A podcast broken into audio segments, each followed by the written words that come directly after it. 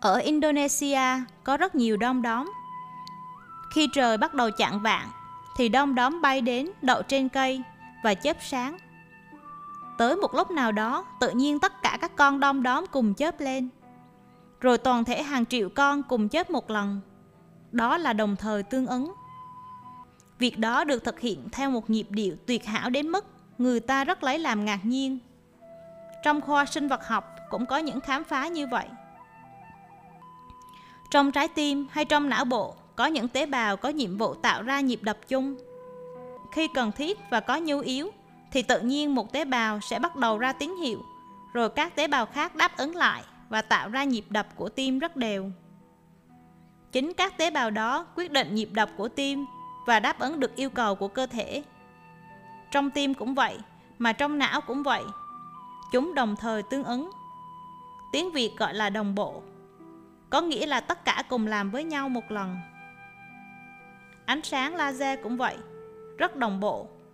Khi những nguyên tử bị kích thích thì phóng ra quang tử, photon. Những quang tử này đồng thời câu khởi, đồng thời cụ túc tương ứng. Chúng đi vào một pha và hàng triệu quang tử cùng hành xử như một quang tử. Trong kinh gọi đó là dị khẩu đồng âm.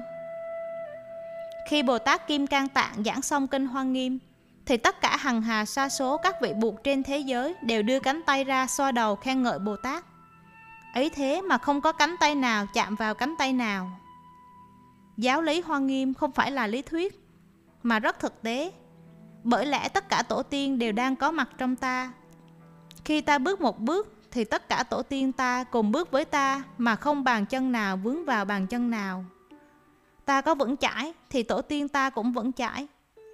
Ta có thảnh thơi thì tổ tiên ta thảnh thơi. Đồng bộ tức là cùng chuyển động một lúc. Nghĩa là khi ta bước thì tất cả tổ tiên cùng bước. Hồi sáng ngồi thiền, nếu ta đã về thì ba trong ta cũng đã về. Cho nên chúng ta thực tập cho tất cả. Tất cả đều đồng bộ, đều đồng thời cụ túc tương ứng. Đó là cái thấy rất sâu sắc của duyên khởi. Khi một tăng chúng hành xử được như vậy thì sự hòa hợp rất lớn. Cũng giống như những quang tử trong tia laser. Tia laser mạnh lắm. Nó có khả năng khoét thủng sắt và chì tại vì nó mang tính đồng bộ. Nó cùng đi vào một pha. Muôn ngàn quang tử mà hành xử như một quang tử. Muôn người hành xử như một người. Trong chúng mà mọi người nhất tâm cùng làm giống như nhau thì năng lượng rất lớn. Năng lượng đó chuyển hóa được mọi người trong chúng mọi người đều thở chung, đi thiền hành chung, đồng thời cụ túc tương ứng tạo ra một sức mạnh rất hùng hậu. Còn đứng trên phương diện cá nhân mà làm, thì dù chúng ta có tài ba cách mấy cũng không hoàn tất được. Các nhà khoa học đã quan sát và thấy những hiện tượng đó có thật trong sự sống, như là hàng triệu con đông đóm cùng chết một lần, hàng triệu tế bào cùng đập chung một nhịp.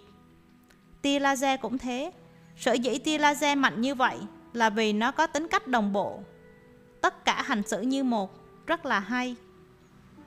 Nếu trong chúng của ta có chánh niệm, ý thức được những gì đang xảy ra thì chúng ta cũng làm được như những con đom đóm, như ánh sáng laser, rất nhịp nhàng, không ai bỏ ai.